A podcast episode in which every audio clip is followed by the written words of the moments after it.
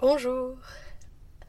Aujourd'hui et pour les deux semaines qui, viennent, donc euh, cette semaine et la semaine prochaine, je vous propose tout simplement de réécouter les deux épisodes euh, qui depuis le début de Bulle de Sage-Femme ont eu le plus de succès. Euh, tout ça parce que là je m'apprête à vivre dix jours de road trip à travers la France avec mes quatre filles et que ça va être une grande aventure et que du coup je me suis dit je vais pas mettre la pression pour le podcast, je vais simplement repartager les meilleurs épisodes que vous avez vraiment aimé le plus. Ça me ramène à vous dire que je me nourris énormément des commentaires que vous faites euh, au fur et à mesure euh, des, des, podcasts, euh, que vous m'envoyez des mails, que vous commentez sur les réseaux sociaux, etc. Et donc vraiment, euh, je vous invite à continuer à le faire parce que c'est comme ça que je peux vraiment adapter le contenu de ce podcast qui est toujours euh, pour vous, pour euh, les futurs parents, pour les sages-femmes, pour tous ceux pour qui ça a du sens en fait d'écouter ce podcast. Je voulais vous remercier parce que bah, ce petit podcast qui a commencé tranquillement au mois de février, ben là en fait dans les jours qui viennent va passer la barre des 5000 écoutes. Et pour ça vraiment je vous remercie tous parce que c'est un grand cadeau euh, bah, voilà, de savoir que ça vous plaît, que le contenu vous plaît toujours, euh, et puis bah, que la parole continue à se transmettre, que les informations viennent toujours. J'ai encore tellement d'idées, mais vraiment, n'hésitez pas à revenir vers moi euh, si jamais il y a un sujet en particulier que vous voulez que je partage. Je vous souhaite en tout cas un bel été en espérant que la météo soit meilleure, en tout cas chez nous en Belgique, que ça l'a été au mois de juillet. Et là, début août, c'est assez encore euh, mitigé.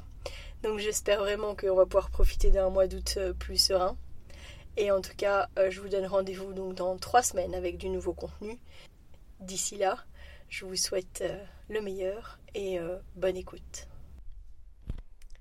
Me voilà de retour d'un accouchement à domicile. Grâce à mon tout nouveau micro euh, acheté euh, grâce au conseil de Omega Music. Je me retrouve à pouvoir euh, enregistrer même dans ma voiture en sortant d'une naissance. Je vais pouvoir ainsi vous livrer un peu mes impressions.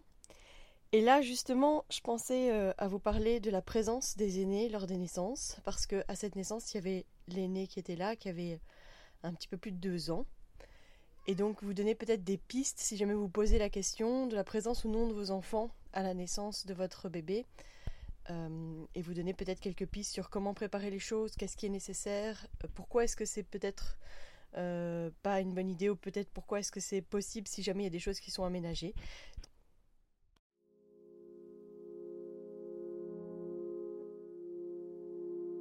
Bienvenue dans Bulle de Sage-Femme, le podcast qui déconstruit les croyances, démystifie les peurs sociétales, redonne toute sa place à la physiologie des femmes qui savent enfanter dans leur pleine puissance, mais aussi des bébés qui savent se mettre au monde. Ici, vous profiterez de l'expertise de sages-femmes pratiquant en dehors des hôpitaux, des accouchements à domicile ou en maison de naissance. Nous souhaitons que vous trouviez les outils, les informations pour que vous puissiez être les acteurs de la naissance de votre bébé, et ce quel que soit le lieu où vous avez décidé de l'accueillir. Mon nom est Mélissa Chambard, sage-femme, maman de cinq enfants.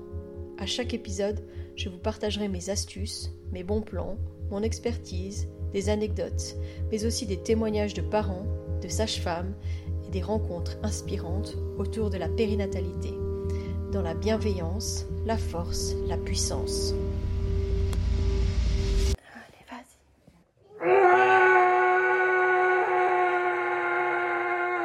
Bonjour et bienvenue dans ce premier épisode.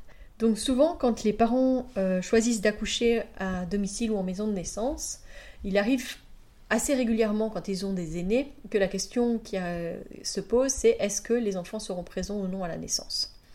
La plupart du temps, les proches trouvent ça, en général assez malsain, parfois même le conjoint, et donc on est là pour bah, justement parler, démystifier expliquer euh, voilà, en quoi est-ce que ça peut être potentiellement possible. Mais donc c'est important quand même de se questionner sur pourquoi est-ce qu'on a cette vision euh, du fait que ce soit pas une bonne idée pour les enfants d'être présents. Je pense que c'est clairement parce qu'on voit la naissance comme quelque chose de traumatisant, euh, quelque chose de très médicalisé. Je me souviens d'une patiente qui est arrivée assez tard dans son suivi pour euh, un accouchement à domicile parce que justement, en fin de grossesse, elle a parlé avec son gynéco du fait qu'elle voulait que sa fille soit présente pour la naissance. Évidemment, le gynéco la regardait avec des gros yeux en disant Avec quoi est-ce que vous venez là? Euh, Non, c'est pas possible, les enfants ils ont rien à faire en salle de naissance, enfin, non quoi. Et c'est vrai que si on s'imagine dans une situation où on intervient fort médicalement, où euh, on a une femme, imaginons, en position gynécologique avec un médecin qui doit faire une ventouse ou je ne sais quoi, clairement, euh, on n'a pas envie qu'il y ait un enfant qui soit présent à ce moment-là et qui voit la scène euh, dans toute euh, sa violence, dans toute sa... Oui, le côté assez sanglant qu'il peut y avoir, quoi. donc clairement, c'est quelque chose qui se prépare. Et donc oui, c'est voilà, cette femme, elle est arrivée assez tard dans le suivi pour un accouchement à domicile parce que bah, elle s'est rendue compte assez tardivement en fait que c'était quelque chose qui n'était pas possible. C'est-à-dire que dans son, allez, intimement, elle pensait clairement euh, que euh, c'était possible que son enfant soit présent au moment de la naissance de sa petite sœur. Et donc, bah, quand elle est arrivée euh, chez moi, évidemment, je lui ai dit oui, oui, bien sûr, c'est possible. Et son mari disait mais je ne comprends pas pourquoi est-ce qu'elle a besoin que notre grande soit là. C'est vrai que finalement, on pourrait se demander pourquoi est-ce que les femmes ressentent dans leur trip que c'est bon que leurs enfants soient présents. Parce que c'est souvent elles qui viennent avec cette question-là c'est souvent elles qui sont fort euh, liées euh, avec leur aîné euh, dans le processus de l'arrivée d'un nouveau bébé dans la, famille. Et elles ressentent comme ça à quel point elles, se posent la question, tiens mais moi j'aimerais bien en fait qu'il soit présent, c'est vraiment important pour moi. Alors, que ce soit à la maison ou à la maison de naissance pour nous, on est toujours ok en fait qu'il y ait la présence d'un aîné qui soit là, d'un ou des aînés d'ailleurs, la seule chose qu'on demande souvent aux parents, enfin c'est la seule chose qu'on leur demande vraiment, c'est qu'il y ait une personne de référence. Alors pourquoi cette personne de référence? Parce que clairement les femmes quand elles enfantent, euh, très souvent elles, euh, elles, vont avoir besoin de leur compagnon ou de leur compagne. Elles vont avoir besoin de leur figure, euh, leur, leur phare au milieu de la tempête. Et donc il ne faut pas que cette personne-là soit nécessaire euh, auprès des aînés en fait.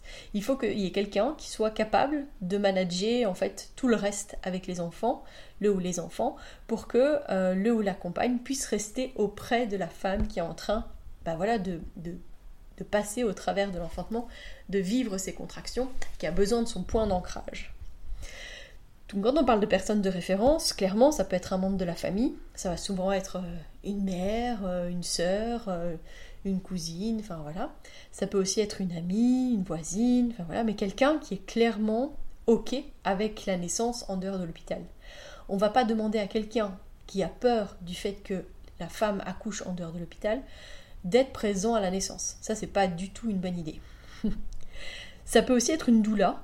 Euh, et si c'est le cas, ben, ça serait vraiment hyper important que cette doula ait pris le temps de faire connaissance avec les enfants pour que ce soit vraiment une personne de référence euh, dans laquelle les enfants ont confiance pour que bah, au moment de la naissance, si c'est nécessaire, cette personne soit capable justement bah, soit de les garder auprès d'elle parce que bah, sur le moment ils ne sont pas rassurés, soit bah, voilà, d'être juste présente, mais d'être là en soutien si nécessaire.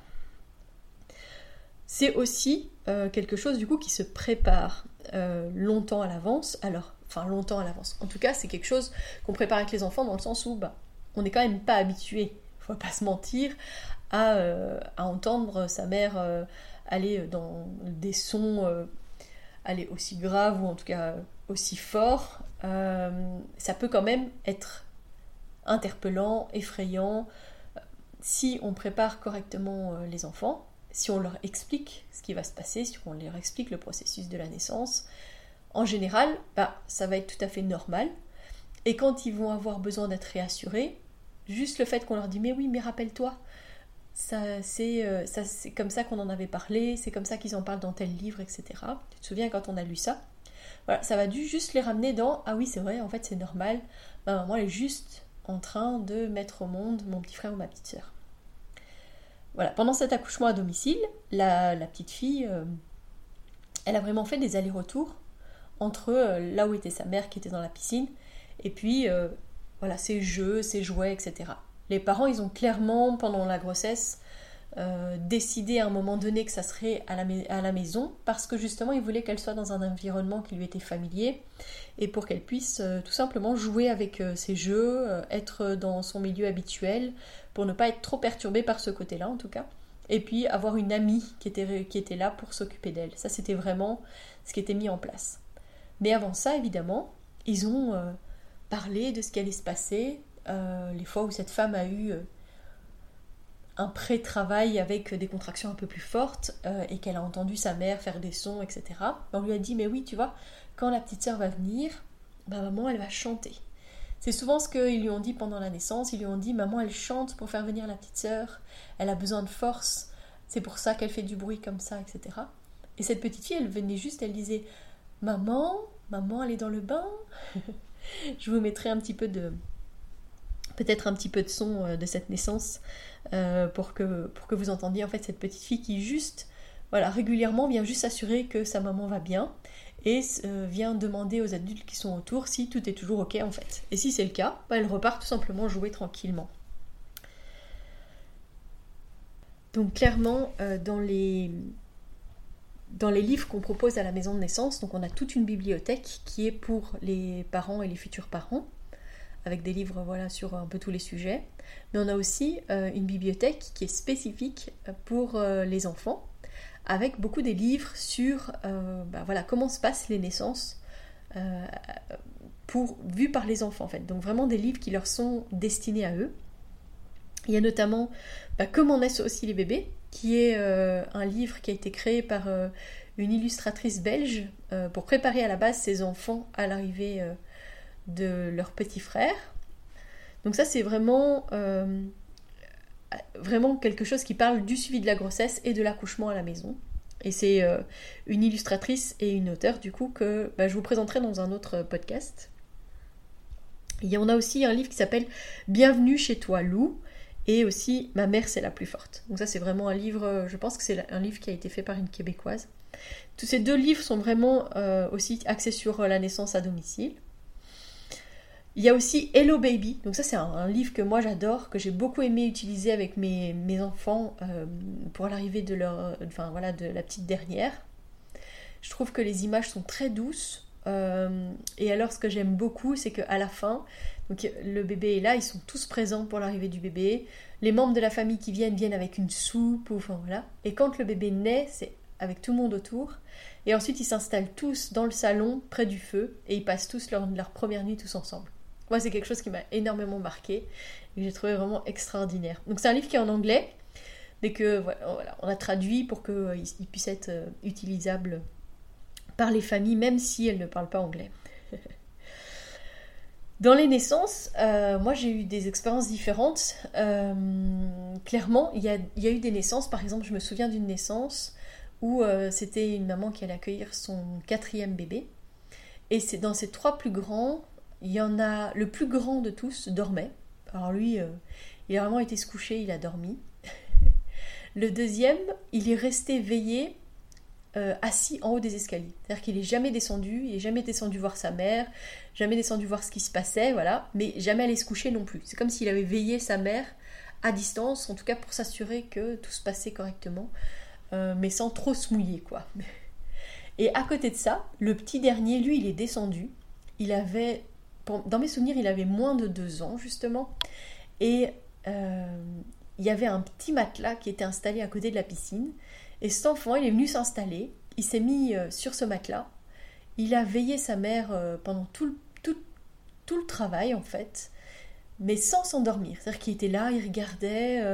mais il n'a pas fait de bruit, rien du tout. Il est resté à distance. Vraiment juste une présence rassurante aussi bah, pour sa maman.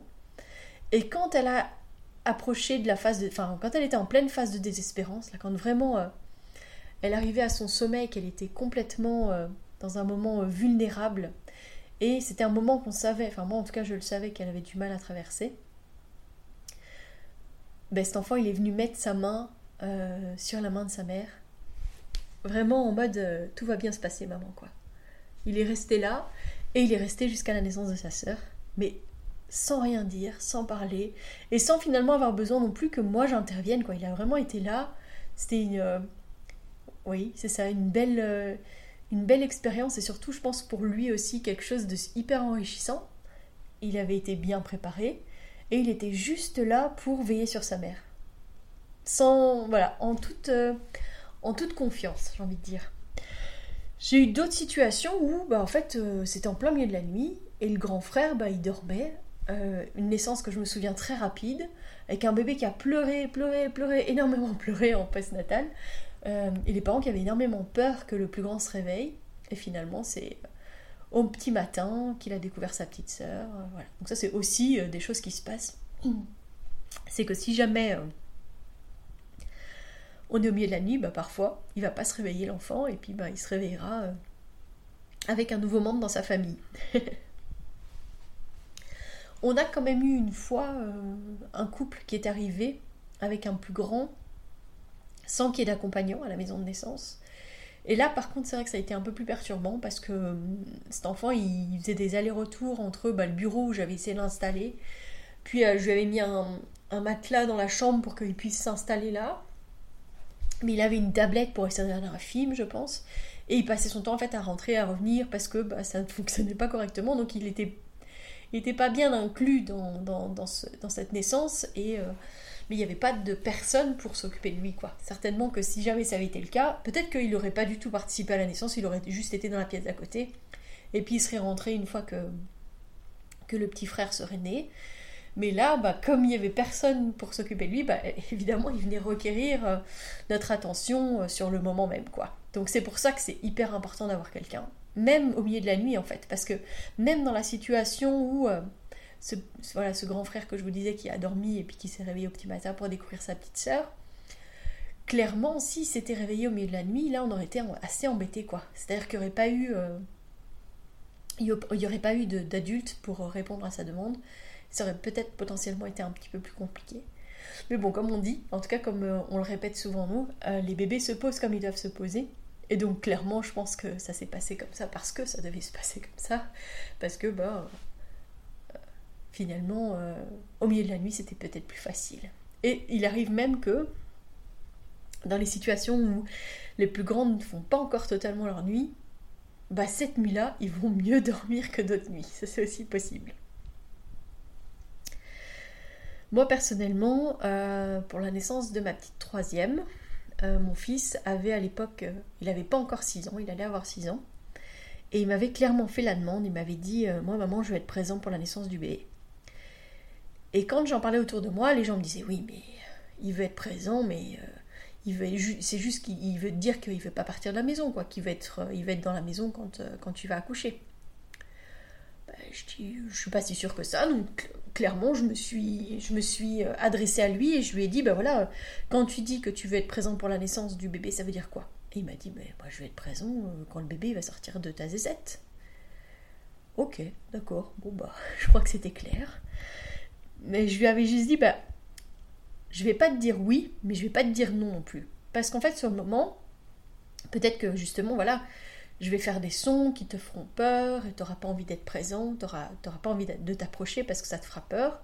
Et c'est ok en fait, alors que si je te dis oui, peut-être que tu vas te sentir obligé de venir. Euh, et puis, bah, peut-être que sur le moment, c'est moi qui voudrais pas. Parce que peut-être que sur le moment, je j'aurais pas envie d'être voilà de, vous avoir autour de moi de t'avoir après de moi euh, donc si on dit qu'on verra sur le moment bah on verra sur le moment quoi et pour l'histoire bah au moment où j'ai senti le réflexe d'expulsion, euh, j'ai juste dit, bah voilà, s'il veut venir, c'est maintenant, quoi. Donc on a été le chercher, enfin la personne qui était là a été le chercher, et puis sa sœur a suivi en fait. Donc euh, ils étaient tous les deux présents pour la naissance de leur petite sœur. On a découvert ensemble, du coup, que c'était une petite sœur. Donc ça c'était très chouette, qu'on a accueilli notre bébé, on l'a posé sur moi euh, dans la piscine, mon mari était dans la piscine avec moi. Et puis bah voilà, moi j'ai atterri, euh, j'ai pas du tout pensé d'abord à regarder si c'était un petit frère ou une petite sœur, et puis on a juste dit ah bah tiens on n'a pas regardé, est-ce que c'est un petit frère ou une petite sœur? Bah, voilà, on était tous les, tous les tous ensemble, les enfants étaient autour de la piscine, et puis bah voilà, on a découvert ensemble que c'était une petite sœur, et, euh, c'était très gai, et finalement c'est aussi mon fils qui a coupé le cordon, parce que bah voilà, ça, ça tombait bien et euh, j'ai toujours trouvé qu'il y avait un lien spécial entre Rose et Michel. Et quand je regarde les, photos de la naissance, je vois qu'il était vraiment présent dès les, dès les premiers instants. Et on dit que voilà, on est, les bébés s'imprègnent à ce moment-là. Et je crois qu'elle s'est bien imprégnée de son frère. Donc ça, c'était très très gai à voir. C'est vraiment euh, des photos euh, très fortes. Euh, et où je vois vraiment même ma, ma deuxième, qui à l'époque avait tout juste 3 ans, bah, à quel point en fait c'était normal, naturel. Alors il y a eu évidemment des moments où elle avait l'air inquiète, mais l'adulte qui était auprès d'eux était là justement pour les rassurer. C'était vraiment très très chouette. Et euh, même pour euh, la naissance de ma petite dernière, ben moi par exemple j'ai ressenti le besoin, en tout cas que mes, tous mes enfants soient présents dans le nid, quoi. C'est-à-dire que mon fils est parti pour un, stage de musique pendant une semaine, pile au moment où j'aurais pu accoucher je, l'ai laissé partir à son stage de musique euh, vraiment les larmes aux yeux. J'étais dans tous mes états, je me disais euh, oh si j'accouche et qu'il n'est pas là, je me sentais vraiment pas bien. Euh, puis j'en riais encore avec, j'en parlais encore avec Mélanie en lui disant oui, on avait des patientes qui accouchaient à ce moment-là. Je disais oui moi pourquoi j'accouche pas? Et elle me disait bah tu sais très bien pourquoi tu n'accouches pas. Et je dis bah oui c'est vrai en fait, mon fils il est pas là. et quand on a été le chercher, bah, grand soulagement de sa part de voir qu'en fait j'avais toujours pas accouché. Et moi, euh, ça a été comme une grosse libération parce que finalement, on a été le chercher le samedi et le dimanche matin, euh, je commençais mon travail euh, pour accueillir mon bébé. Un travail qui a été beaucoup plus long que tous mes autres, que tous mes autres accouchements. Et, finalement, j'ai accouché au milieu de la nuit, donc en fait, tout le monde dormait. ils étaient dans la maison, mais ils n'étaient pas, ils pas auprès de moi. Et finalement, tant mieux, parce que je pense que j'ai été loin dans, dans, le côté animal. J'ai vraiment crié, hurlé euh, comme jamais euh, lors de mes naissances, euh, enfin des naissances précédentes de mes enfants. Et par contre, on a essayé, enfin, on a été les réveiller. Et pour la petite histoire, on a essayé de réveiller mon fils qui ne s'est jamais réveillé. et qui a découvert finalement le dernier que c'était une petite sœur qu'on avait accueillie. Comme quoi, mais c'est clair que moi, j'avais, j'ai toujours eu besoin de sentir, à partir du moment où j'ai décidé d'accoucher chez moi et d'avoir mes enfants qui étaient présents, j'avais besoin que mes enfants soient présents à la maison, euh, mais j'avais pas besoin d'eux dans la pièce avec moi. Au moment de la naissance même, oui, mais pendant le travail, non. J'avais vraiment besoin que ponctuellement ils venaient me faire un petit câlin, un petit bisou, mais après ils repartaient. Et donc ce que moi j'avais fait, et ce que je conseille souvent aux parents, c'est d'avoir une petite boîte euh, avec des, petites activités, des, petits, euh, voilà, des petites choses à préparer peut-être pour euh, l'arrivée du bébé, par exemple dessiner sur des bodys ou faire une guirlande avec le prénom du bébé, ou, enfin voilà, mais des choses concrètes parfois qui leur font du bien. Après aussi des jeux, voilà, des choses. moi je sais que mes enfants ils avaient aussi des petits appareils photo jetables, donc j'ai des, des, photos de bah, ce qu'ils ont fait dans la journée en fait. Et puis au moment de la naissance euh, de leur petite sœur, ils ont été, ils sont venus, ils étaient venus avec leur petit appareil photo, mais évidemment, là, ils n'ont pas su euh, prendre de photos. Enfin, on voit euh, un pied, une cuisse, mais on voit rien. Mais c'était aussi très intéressant de voir un peu leur point de vue. Et puis c'était comme un, un prisme, quelque chose entre, entre peut-être entre la réalité brute et puis ce qu'ils voyaient eux, je ne sais pas. En tout cas, ça a très bien fonctionné. Ça peut être une piste. Voilà. Moi, je pense que ce qui est intéressant, c'est quand même de se questionner de et si finalement on redonnait sa place à la naissance? Si euh, on faisait vraiment en sorte que c'était un événement normal de la vie, un rite puissant, clairement, voilà. Les femmes sont puissantes au moment de la naissance, qu'on explique aux enfants ce que c'est que de mettre au monde des bébés. Euh, je crois qu'en fait les enfants, ils le vivent de la même manière euh, qu'ils peuvent parfois assister à la naissance des petits chatons ou des petits chiots de la maison, quoi. Ça fait partie de la vie. Et nous, en, les, en, les excluant de ces moments-là, euh, ben, parfois, on, en fait quelque chose qui est encore plus effrayant. Il y a vraiment quelque chose de cet ordre-là. Je crois que c'est nous qui sommes les, les vecteurs de changement, de, de, vision en fait de la naissance. Si on redonne sa place à ce qu'est cet événement euh, intime, clairement, puissant, fort, parfois un peu euh, bestial, même souvent en fait. Mais qu'on explique pourquoi. Je crois que les enfants, ils sont capables de le vivre, de le sentir. Euh, et, puis parfois, on fait le plan d'eux, ils sont présents. Et puis sur le moment, c'est pas ok. Et c'est important de s'écouter en fait. Parce qu'on parle de la présence des aînés avec euh, quasi tous les parents qui ont déjà un enfant. Parfois, c'est clairement, dès qu'on en parle, les, parents disent Ah non, non, non, mais ça, non, non, ils iront chez euh, la tante, la grand-mère, enfin voilà. Parfois, ils se posent la question et puis ils se disent Ah bah oui, pourquoi pas Ah bah oui, ils prévoient. Et puis sur le moment, des fois, ils vont juste. ça m'est déjà arrivé d'arriver à domicile et dire Ah bah les enfants, ils sont où Ah, mais ils sont euh, chez mamie. Parce que finalement, la femme, dès le début, elle a senti que ça serait pas ok. Peut-être qu'ils allaient être trop envahissants. Peut-être que euh, elle sentait qu'elle ne pourrait pas tout lâcher comme elle en avait besoin. Et ça aussi, c'est bon. Ça aussi, c'est ok. Il y a pas, une obligation que les enfants soient présents, mais s'ils sont présents, de faire ça pour que tout le monde soit confortable, pour que tout se passe bien pour tout le monde. Euh, et dans le cas où euh, il y ait un transfert, un besoin particulier, etc., ben voilà, qu'il y ait quelqu'un qui puisse s'occuper des enfants pour que on puisse partir, la maman, le papa euh, ou la compagne, enfin voilà, euh, qu'on puisse partir sereinement parce qu'il y a quelqu'un qui va s'occuper des enfants, quelqu'un qui va les rassurer, etc. C'est quand même ultra important. Voilà. J'espère que euh, ce premier épisode vous aura plu. J'espère que ça répondait un peu peut-être à vos questionnements. J'espère que ces petites clés que je vous ai données, donc avec l'explication de la présence de cette personne de référence, que ce soit un membre de la famille, une amie, une doula, etc. Le fait de bien préparer les enfants avec la lecture euh, de certains livres, avec euh, le fait de démystifier aussi euh, ce que c'est qu'une naissance, parler clairement, enfin je veux dire moi mon fils à l'époque il m'a parlé de zézette, évidemment que je lui ai ensuite dit ah mais en fait le bébé il sort par la vulve, hein, il va passer par mon vagin et c'est au niveau de ma vulve que le bébé va sortir. Tout ça on l'a abordé, on l'a dit parce que voilà, c'est important d'appeler un chat un chat. Je vous le dis euh, déjà dans l'épisode euh, pilote, mais c'est quelque chose qui est hyper important en fait, de parler clairement euh, des parties de son anatomie. Et quand on parle d'accouchement, bah, c'est la même chose. donc voilà, j'espère que voilà, toutes ces petites pistes vous ont plu. pour ce qui est des références des livres dont je vous ai parlé, ils seront donc dans la description. N'hésitez pas à les voir. Euh, si cela vous a plu, n'hésitez pas non plus à partager ce podcast, à expliquer, euh, voilà, si euh, moi j'aimerais bien savoir, voilà, si vos, plus grands ont participé à la naissance de vos bébés, comment est-ce que ça s'est passé, pourquoi est-ce que finalement vous l'avez peut-être pas fait, voilà, n'hésitez pas à échanger. Moi, je serais vraiment hyper intéressée de savoir un peu, bah voilà, peut-être quelles ont été vos astuces, comment est-ce que vous avez préparé vos enfants. Et euh, voilà. Donc euh, je vous donne rendez-vous pour euh, le prochain épisode et je vous remercie vraiment de, cette écoute. je suis très très heureuse de partager tout ça avec vous et de faire en sorte voilà, qu'on accueille en douceur les adultes de demain. Si vous souhaitez échanger à propos des différents sujets abordés dans ce podcast, vous pouvez interagir sur les posts dédiés à chaque épisode sur nos réseaux sociaux Facebook et Instagram.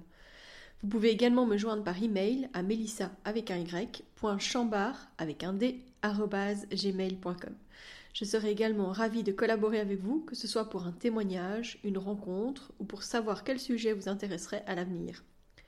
Je vous invite à vous abonner pour ne rien louper des prochains épisodes, mettre des étoiles, des commentaires et surtout à partager pour faire rayonner, voyager ce podcast, pour démystifier l'accouchement en dehors de l'hôpital, parler de ses suivis, de ses naissances et continuer à accueillir en douceur les adultes de demain.